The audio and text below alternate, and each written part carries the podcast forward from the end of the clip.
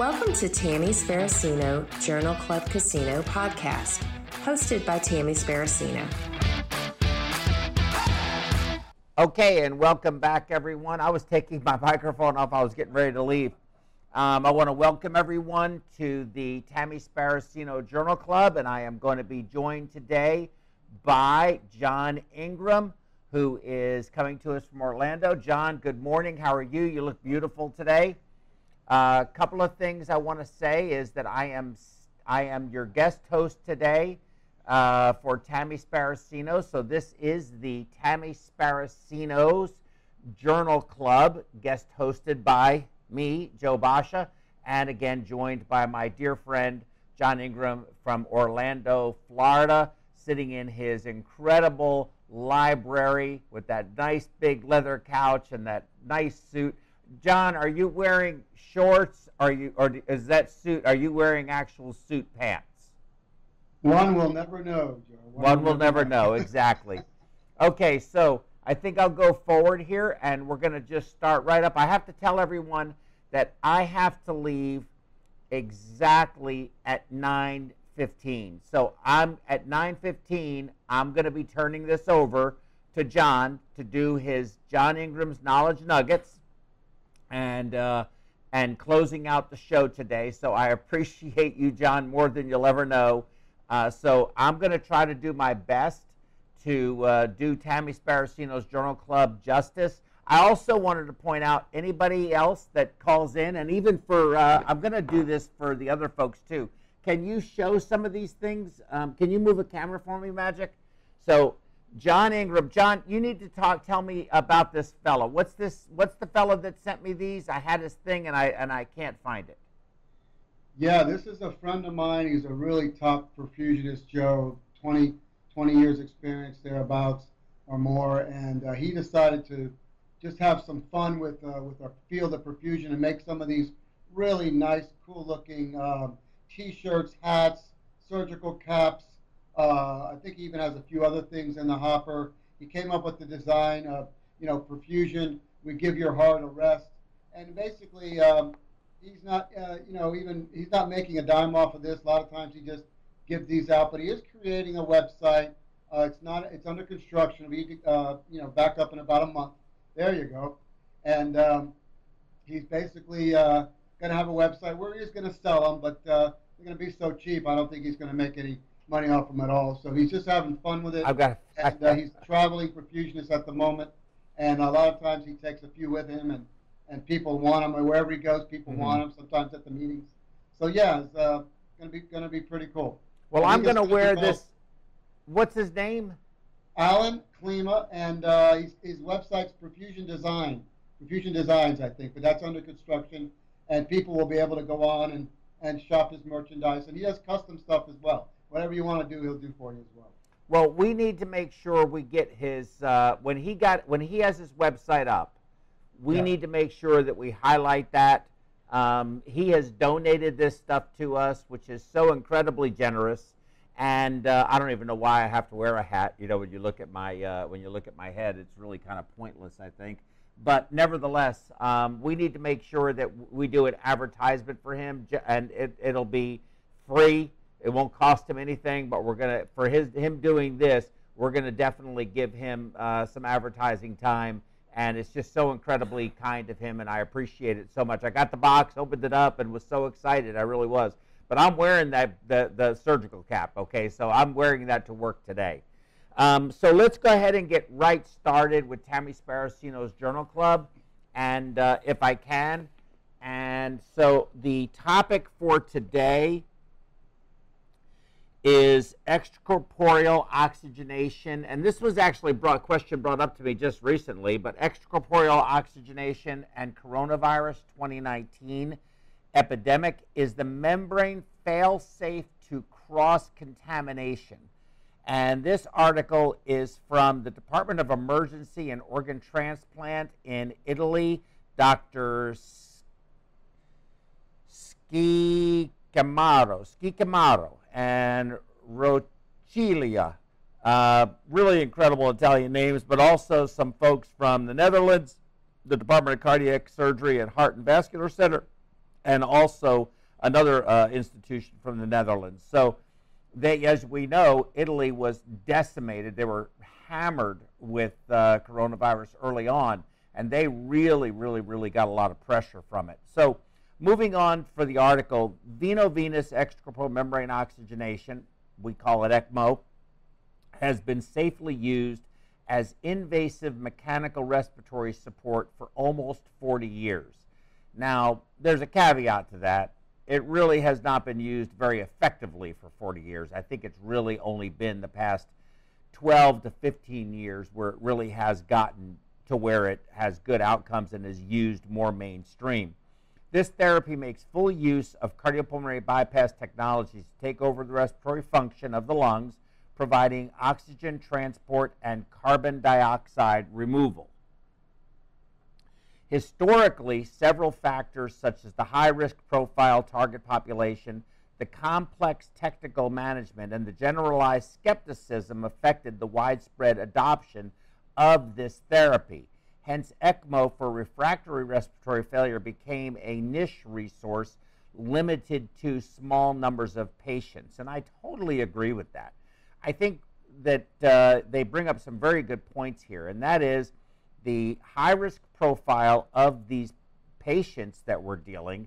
Their their risk factors are really enormous, and the complex technical management. Everybody thinks ECMO, or the uninformed thinks ECMO is just you just stick these tubes in and it just runs, and it's far more complex than that.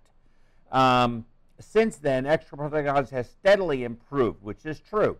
Advanced biocompatibility, high performance oxygenators, optimized circuit designs are all elements that increase the safety and the ease of use of this therapy, boosting its reliability among clinicians.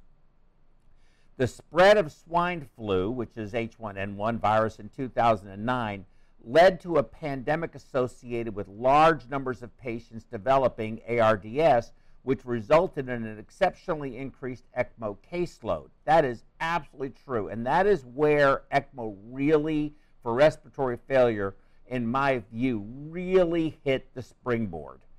Um, following that, the studies, uh, the promising studies from the CESAR trial, uh, which is something that, you know, the Cesar trial uh, actually is controversial. There's a lot of people that don't really believe in it. They think that it was a poorly designed study, but certainly it showed um, great survivability for influenza associated ARDS, uh, aspiration pneumonia and associated ARDS, and other causes.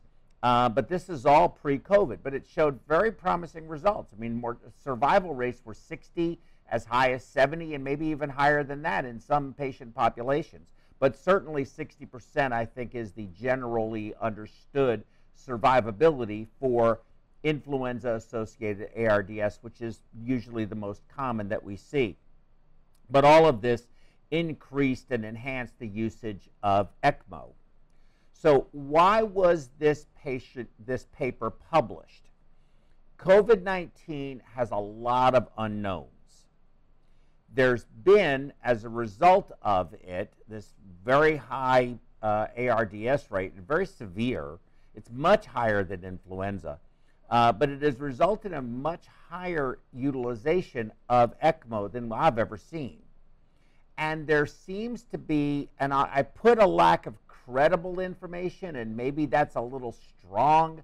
I'll say there's just really a lack of consistent data out there that is reliable. I'll say reliable versus credible. Maybe that would have been a, a, a less terse term. So, what were the problems to be solved? Well, the problem that they're looking at specifically is to determine the risk of spreading COVID 19 from the ECMO oxygenator to the gas outlet port thereby spreading it throughout the room where you're located. So, COVID 19 and the ECMO uh, oxygenator or, or lung, as you will. One, the coronavirus disease 2019 is an infectious disease caused by the novel SARS syndrome coronavirus, uh, SARS CoV 2. The disease originated in China in 2019 and has since spread worldwide, causing a pandemic that, as of April 2nd, 2020, counts almost 1 million cases and 50,000 deaths. Now, let's put that into perspective. That was April of 2020. Today, there are over 154 million cases and over 3.2 million deaths worldwide, which basically is about a 2% mortality. That's pretty doggone high. The COVID 19 pandemic ravaged Italy. A dramatic number of deaths have been registered as of April of 2020 in the 12,550 uh, case fatality rate, which was 11.8% at that time. Data on the characteristics of COVID 19 patients dying in Italy highlights ARDS as acute condition, reasonably leading to the exodus observed in 96.5% of these patients. Despite the lack of preemptory knowledge, VV ECMO is considered as a standard of care for the management of eligible patients with COVID 19 related ARDS refractory to conventional treatment in expert centers following WHO and the SCCM, the Society of Critical Care Medicine's recommendations. Some studies reporting a few COVID 19 patients treated with ECMO have been published, but based on anecdotal reports, many others are receiving treatment currently as this paper was written. We have some data now, which I'll elucidate uh, as we move forward with this. However, mortality rates, despite the ECMO, are still high, and actual proof of clear benefit with ECMO and these patients is missing. On March 24th, Extracorporeal Life Support Organization, or ELSO, published a guidance document which is meant to be general, a general consensus guideline for the use of ECMO in COVID 19 patients. And actually, Tammy went over that last journal club. So you could go back to that to see that consensus statement. So, should clinicians be concerned?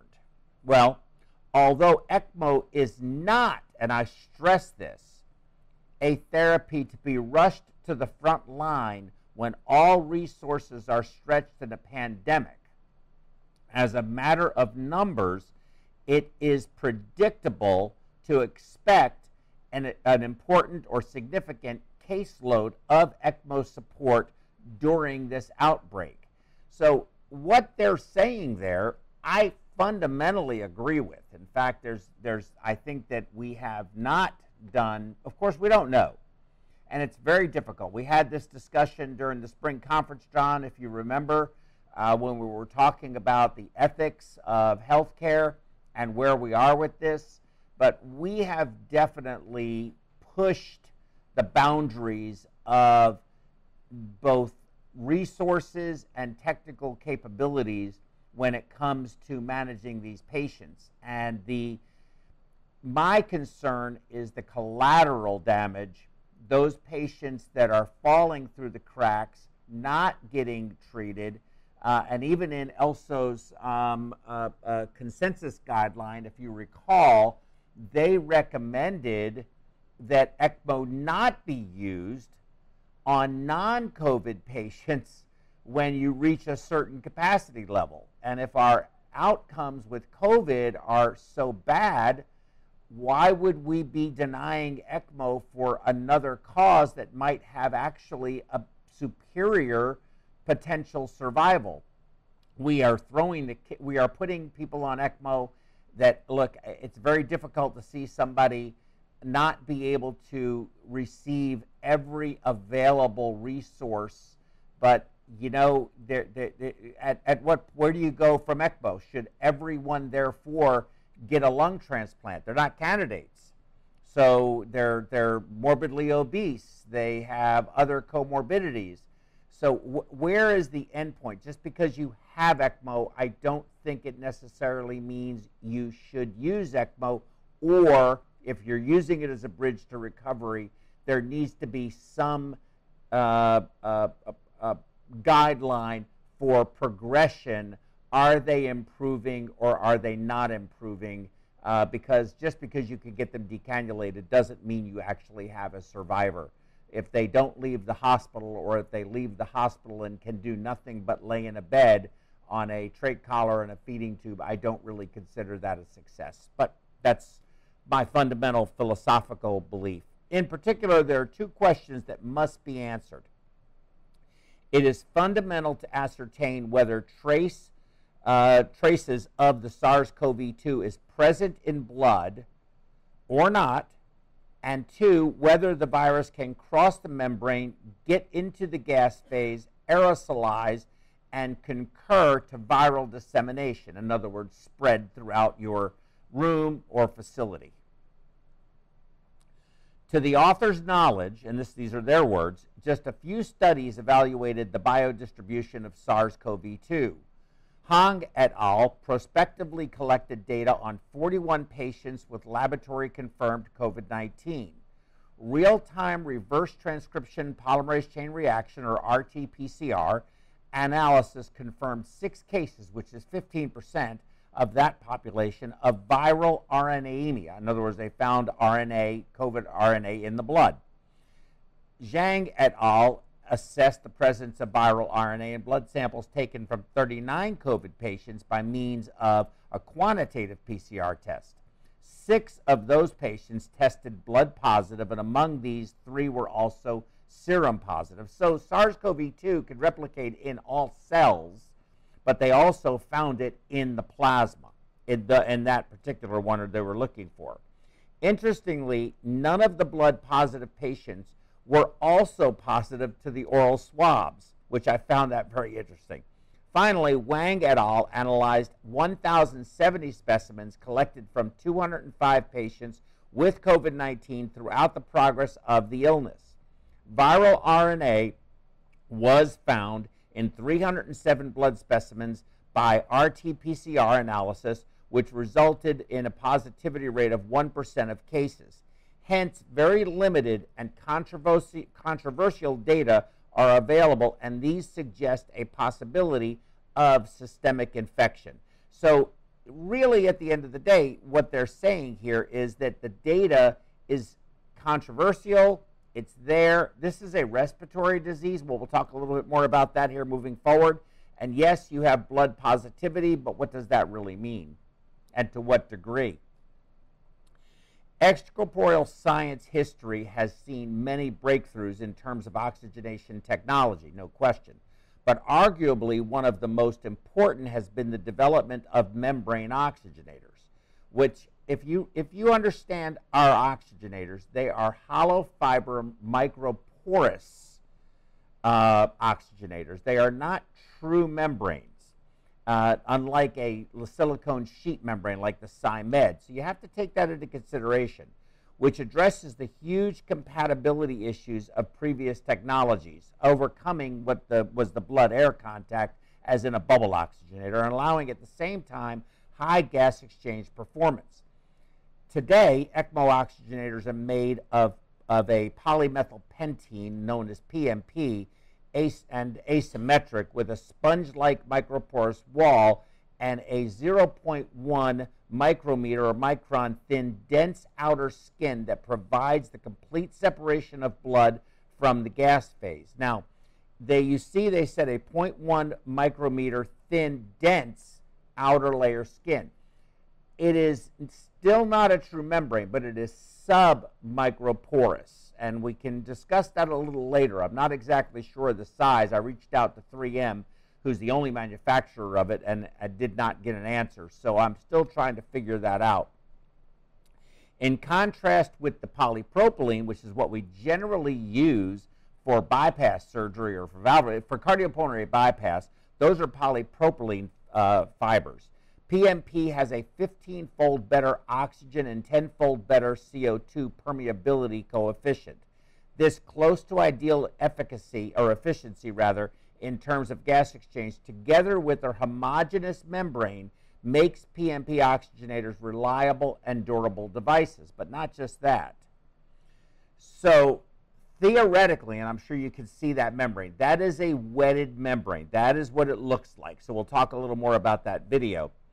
Theoretically, there is no chance that SARS CoV 2 can move from the bloodstream to the gas phase in a PMP or polymethylpentene oxygenator and disseminate through the exhaust port.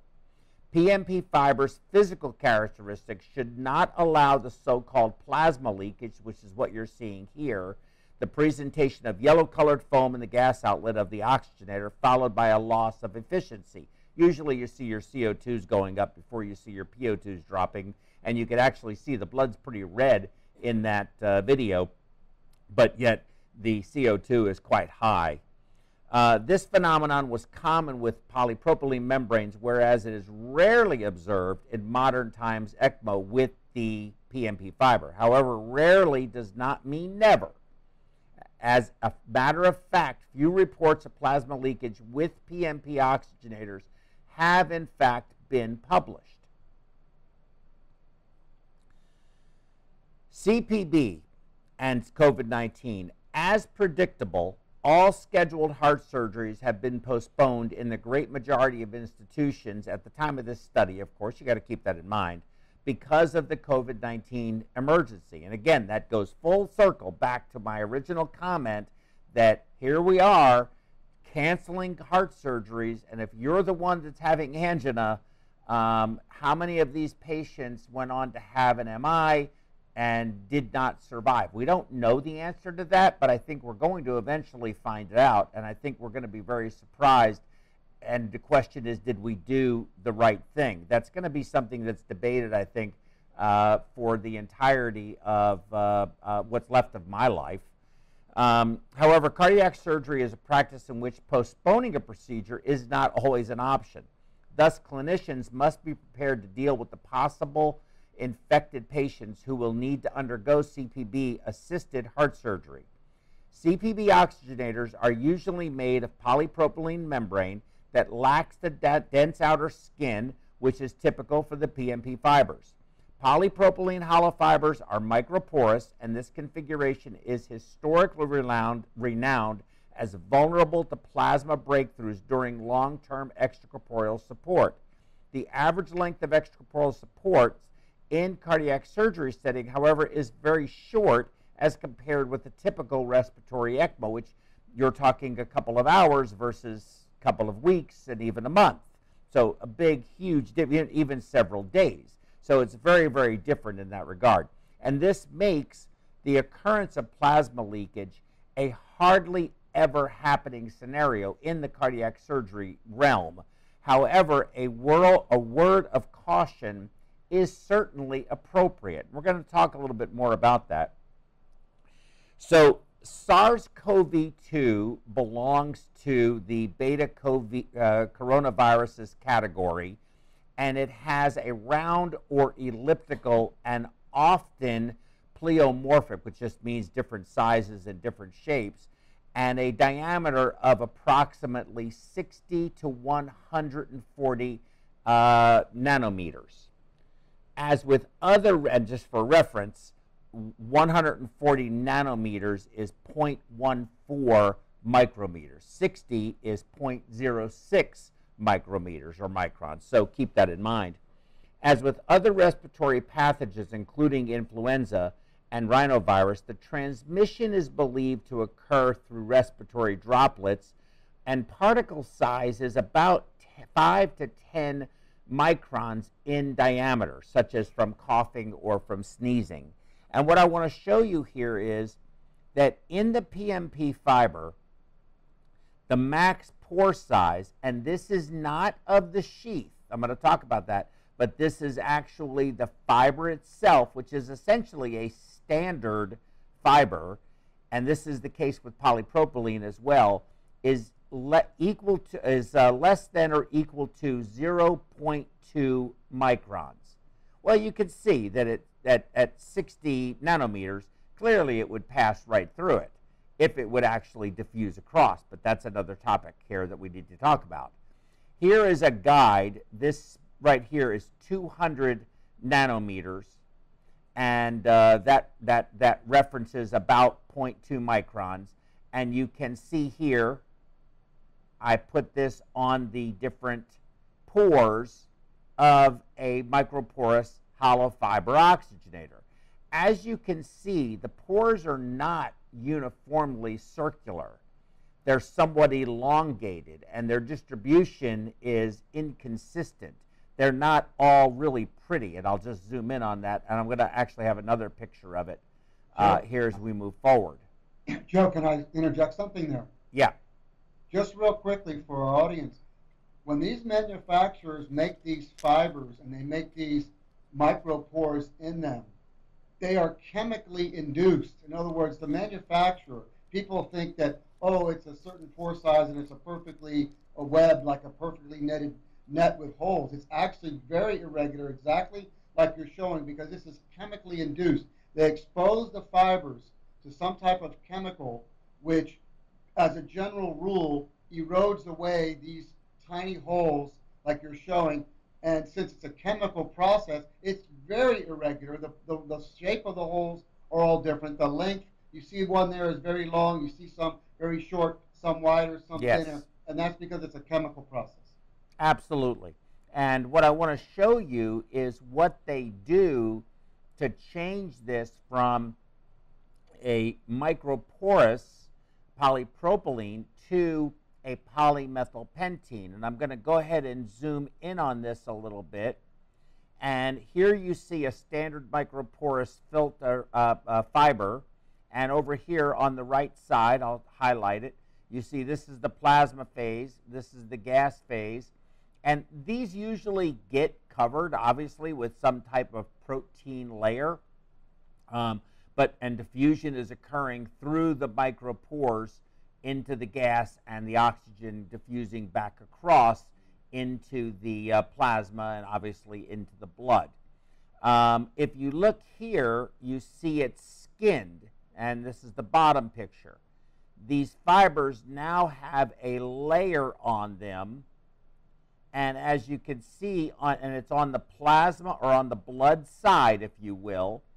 And so here is the sheath. Here is the standard microporous fiber, and here's your gas phase. Now, this sheath, and again, I'm not sure, it says non porous, but it is what I understand is submicroporous. And again, I don't exactly know the size, but I'm trying to find that out. But nevertheless, it is still not considered what would be a true membrane. And I have a different lecture to talk about why you see that plasma leakage, as I showed you in that video with the uh, polypropylene microporous hollow fibers, and you don't see it with this. And it has to do with lipids, uh, and but I don't want to get into that topic right now. But my next presentation on that, I think you'll find that very interesting. The author's conclusions is that their purpose for writing this seeks to address ECMO clinicians' concerns regarding the risk of viral dissemination via the oxygenator's exhaust port. Exhaust port, I'm sorry. We concluded that this is possible for SARS-CoV-2 to cross the membrane and aeros- aerosolize through the gas exit port of the membrane lung. This phenomenon might be dependent on the presence of viral traces in the bloodstream and on the occurrence of fiber damage, which are both considered rare scenarios. However, it is reasonable to minimize the risk of viral dissemination and cross contamination by evacuation of the gas exhaust port of the oxygenator and a strict control for the detection of plasma leakage signs leading to early oxygenator exchange. And these measures that should be taken to prevent spreading of aerosols from the membrane lung. Further resource search um, is needed to better understand SARS CoV 2 biodistribution over time during the illness, whereas current data appear to be inconsistent. It would also be relevant to investigate the predisposing factors of the acute phase reaction leading to mem- membrane lung damage. Resources must be optimized in a pandemic, and the dilemma between doing and learning loudly echoes without an answer. This work highlights that a combined approach is crucial. Now, in their study, they have concluded that it is theoretically possible for this SARS CoV 2 to cross the membrane. It is theoretically possible. And their suggestion is uh, to uh, vent that gas. But let's look further into this. So, this is a COVID 19 transmission and blood transfusion case report. And what I want you to look at right here is that there was a blood donation on February 12th of 2020. It was a transfusion of platelets. So this was a donation, total donation. Then that patient's uh, platelets were donated on February 14th of 2020. So the platelet donor has been diagnosed with COVID 19 on February 15th. So let's just look at this again. February 12th, person goes in, donates blood. On February 14th, that donor's platelets were transfused. The next day, on February 15th, that donor is diagnosed with COVID 19. The platelet recipient was tested for SARS CoV 2, and the result was negative on February 16th. On February 18th, they were tested again. On February 23, they were tested again, still negative. And on March 1st, they were tested yet again, and they were still negative. And it is important to note that the recipient of this of these platelet this platelet donation from this infected patient was already given immunocompromising drugs. So they were being immunocompromised and they were given a platelet transfusion from a donor who was actually COVID positive. And you know the incubation period lasts for several days to uh, up to a couple of weeks. So if the patient was diagnosed on February 14th, they definitely were uh, COVID positive at the time of their donation. This is another very, in, and, and uh, let me make sure I reference the people that wrote this. This was from the Journal of Infectious uh, Public Health, and uh, it was uh, by Dr. Cho and uh, colleagues, and published in, in that journal, um, and it was May of 2020. From the American Journal of Respiratory and Critical Care Medicine, Volume to, uh, 2002, August uh, 1st of 2020, Dr. Dres and his colleagues from France, they had three intensive care units that they were looking at, 27 patients with invasive mechanical ventilation, they were on the ventilator. Two patients had CRRT only. Six patients were on CRRT and ECMO and 19 patients were on ECMO only. For the patients that were only on CRRT, eh, they had, yeah, let me make sure I get this right. I'm sorry. So, of these patients, this patient population, there were eight positive samples from the lower respiratory tracts, four positive samples from their plasma, and four negative plasma samples in the dialysis effluent fluid, like in CRRT, where you have the bag that you have to change or it goes in the drain, all eight of those patients were negative for the uh, CRRT or the CVVH effluent. For the patients that were on ECMO only and ECMO and CRRT, 25 of those samples from lower respiratory tract 13 were positive from the plasma, 12 were negative from the plasma. So 50 50 split on both of those. But what's so important is 25 were negative from, the, from scavenging the ECMO membrane, from the exhaust port of the oxygenator. And I have an oxygenator here, And I just want to show you, and this is sort of my thought of this, is here you have the blood in, and if you can see that, let me put it right here. You have the blood in here. You have your water lines here for your heat exchanger. It goes through. Now, this is a reverse, so it's not a central uh, flow. So it flows on the outside of the fibers, right? Your arterial outlet is here. Your gas inlet is here, where you see the green. And your gas outlet is right here. Right here. So I'll point to it. I don't know. Could you zoom in on that at all? Because I really want them to see this. Huh? Yeah. There. Is it that camera? Yeah. So here you see your gas in, and here you see your gas outlet right here. So the flow of the blood is on the outside. The gas is flowing on the inside of the fibers, coming from here and then exhausting here. So even though there's a very high pressure on the blood phase, there is still a pressure on the sweep side, and the virus isn't going to get diffused across even a standard polypropylene filter, I don't believe. And I am confident it's not going to separate from the blood and just find its way outside of one of these pores. So we can go back to my slides. And I think that that previous slide that I showed you, where they're they're they're saying that basically they they checked the effluent fluid, and they also scavenged and they found no transmission of uh, the uh, the virus. Surgery for standard surgery, venting for volatile anesthetics is very common and a standard of care.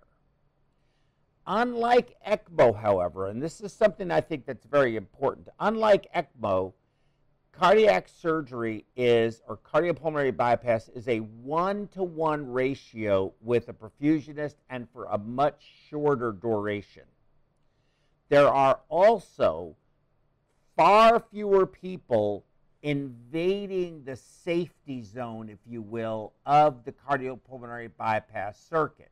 When we're on pump and we have the cannulas coming in and we have our gas flow, we have everything that we're doing, we have an area, it's kind of like the anesthesia area behind the ether screen. They don't like a lot of people up there crowding it because they need to see what's going on and be able to access things. We're sort of the same way we don't have a crowd of people all standing around the oxygenator, moving in and out, coming back and forth.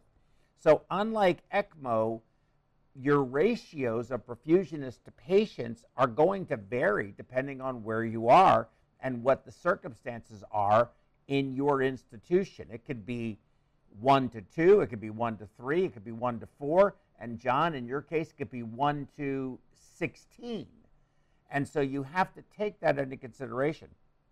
And there are many people doing many things. There's labs being done, x rays, respiratory, nursing, dealing with their lines, turning the patient, cleaning the patient, checking on giving uh, uh, medications, uh, adjusting their drips, having to flush lines. Um, there's so many things that are going on. Joe, um, Joe, and throw in proning into that, which is a big, big deal. Yes, proning. and proning the patient. On so there's month. so many things happening that there is tremendous opportunity. Unlike in the operating room, there is serious opportunity for either obstruction or an accidental excess amount of, vol- of vacuum on your gas outlet port which is located here. And if you put pressure, if you obstruct this, and you generate a high enough pressure on the gas phase, you will blow air through that lung and into the blood phase of the oxygenator, and that is clearly catastrophic. If you apply an excess amount of vacuum, somebody just isn't paying attention because they don't they, they're not used to it. They're back there working, re- anybody respiratory decides they need to they need to suction the patient and they just turned the wrong vacuum all the way up, well then you have a different problem on your hands, but you still have a really big problem on your hands, and you're going to desat your patient very rapidly and potentially cause damage to the lung itself. So there's there's a lot going on in there. So my view is that it may be theoretically possible. I am not about to do it uh, because I think it is so highly unlikely. And I will tell you this as well, uh, and we can go to the slides and just show that it's going to be a panel discussion. That was actually my last slide. So thank you for that. Um, so I'm going to go ahead and close this, I think. So uh, uh, I, I, do not recommend it. John, I don't know what your thoughts are on this, but uh, my feelings about it are that it is, uh, I believe, very unsafe, very unwise, and very unnecessary because I feel by now, and I felt this way from the beginning, but you know, I wasn't 100% sure. I know it was something that we debated uh, and considered, but by now we would we would know that uh, it was absolutely mandatory to do because we would have everybody infected. Because I don't think it was. I don't know if you do it. We did not. Well, I don't know if you recall when COVID first hit and everybody was absolutely uh, up in arms about every conceivable way that the virus could end up on uh, on in the air, in the air conditioned system, on countertops, on on everything, everywhere. Um, there was a study apparently that came out of I want to say Japan, but maybe China also, where they were sampling the uh, humidity, uh, you know, dripping from the exhaust port of the oxygenator, and they touted that there was COVID uh, virus found in the exhaust port or in the uh, in the um, in the exhaust humidity that was dripping down. And then this was a whole thing that people said, "Oh my gosh, we need to be scavenging." And I think a few people still do this, but that was never able to be duplicated. No one was able to actually ever find it uh, uh, and on top of what they claimed was happening. Well, I showed you a de- I showed you a definitive study yeah. that shows it is not there. Right. So I don't know where they came up with that, but it put up people in arms even more. And uh, a few people, I, I, know of one. I think I think actually does it still, but um, no, we don't. We never have. Um, and um, there doesn't seem to be any um, reason that you would think the virus could somehow free itself up and make it through the pores and make it through the exhaust and all the things that you were showing. Physically, it's not supposed to be possible. And um, I think that it that quickly got dispelled, uh, dispelled uh, pretty pretty quickly after um, they came out with that. But that's mm-hmm. talking the first month or 2 mm-hmm. Well, COVID was going crazy. I thought it was very interesting that um, the, uh, the, the authors pointed out that there has really been a lot of very mixed, um, uh, uh, uh perhaps inconsistent data uh, that has been disseminated uh, within the medical literature.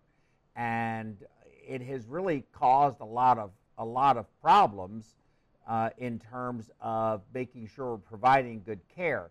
You know, we were doing heart surgery. Now, again, do I think you should uh, vent your your your volatile anesthetic? Absolutely.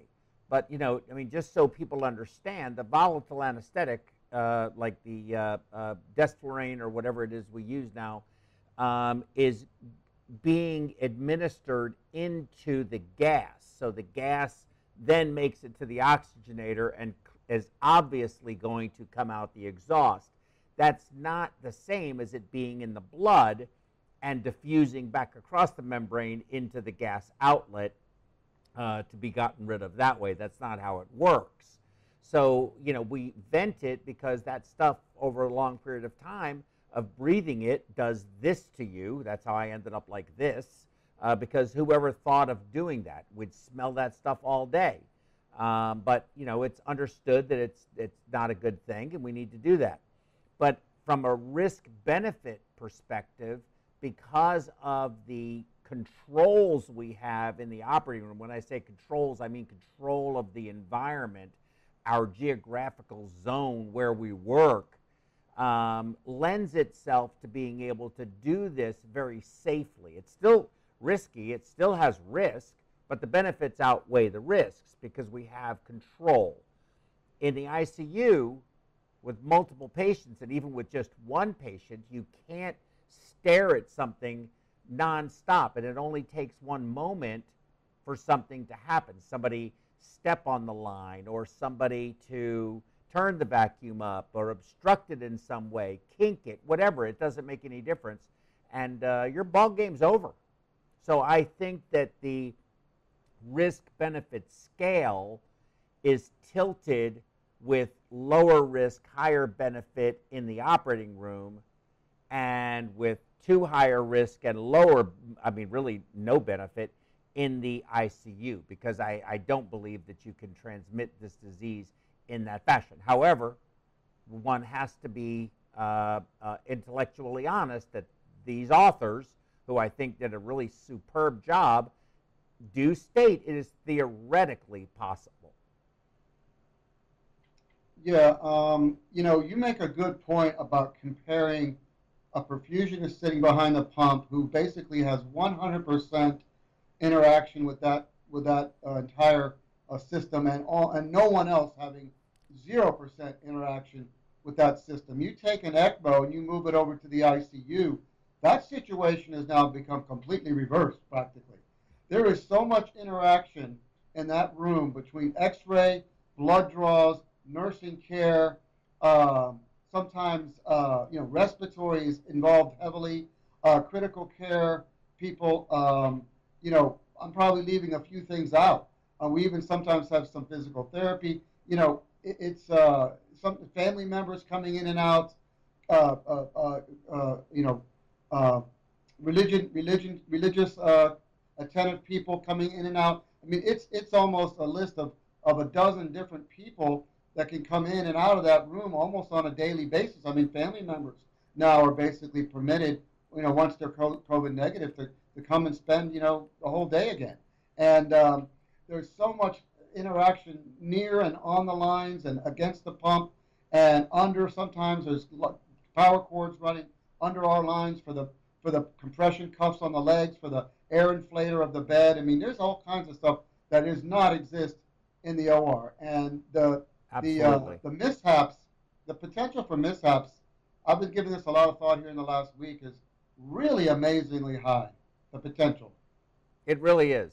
And, uh, you know, I think that, you know, I, I went into a room the other day and uh, I was covering this case and they had, for some reason, and I, and I don't understand it, but the ECMO was on the, from the door, from the to the far side of the patient and all the way up at their head.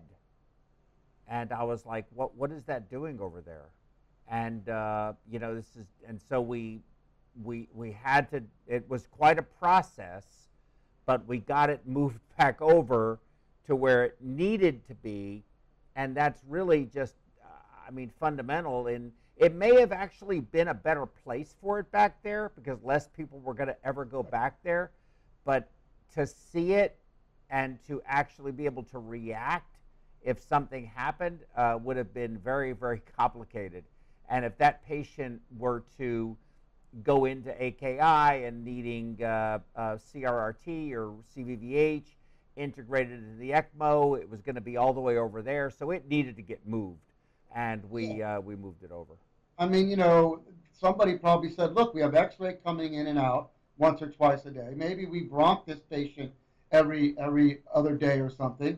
Mm-hmm. Um, you know, this is big equipment. Sometimes uh, people come in and just you know um, assess the patient for other reasons. This thing is in the way. Let's move it to the other side of the room. What they didn't take into account was you can't see any of the numbers yeah. from over there, and, and, you can't get to it very easily. So uh, you're kind of blinded. But uh, now, yeah, with that said, you know, there's only one manufacturer of um, PMP, and that's 3M uh, in Germany. And uh, they're the only people that manufacture the polymethylpentene fibers, which are bought by the various manuf- oxygenator manufacturers uh, that we w- w- that put them into the that do what they do in terms of their bundles um, and uh, or the manufacturing process. But looking at that other case where you saw the plasma leak with the polypropylene uh, filled fiber, which you wouldn't see in the operating room unless you had some phenomenon occur. I mean, it can happen, but it usually takes quite a bit of time. It's going to take a couple of days, although I've seen it happen very quickly one time. Uh, yeah. But the patient had hyperthermia. There was some other uh, other issues that were going on with that patient. Well, we uh, they had malignant hyperthermia. Occasionally, remember back in the very early days of the mid late 80s when, when membranes were first coming out, there'd be an occasional one that yes. was you know defective and it would happen there in the OR. But those days are long gone. Now I think it's reasonable to ask, could in that environment where you saw that uh, that fiber wetting, that plasma leakage, if they were plasma positive for SARS-CoV-2, could that um, actually aerosolize in the room um, or would it, uh, you know, would it just fall to the floor? Would it actually do that? I don't know. And could you actually get it in that way?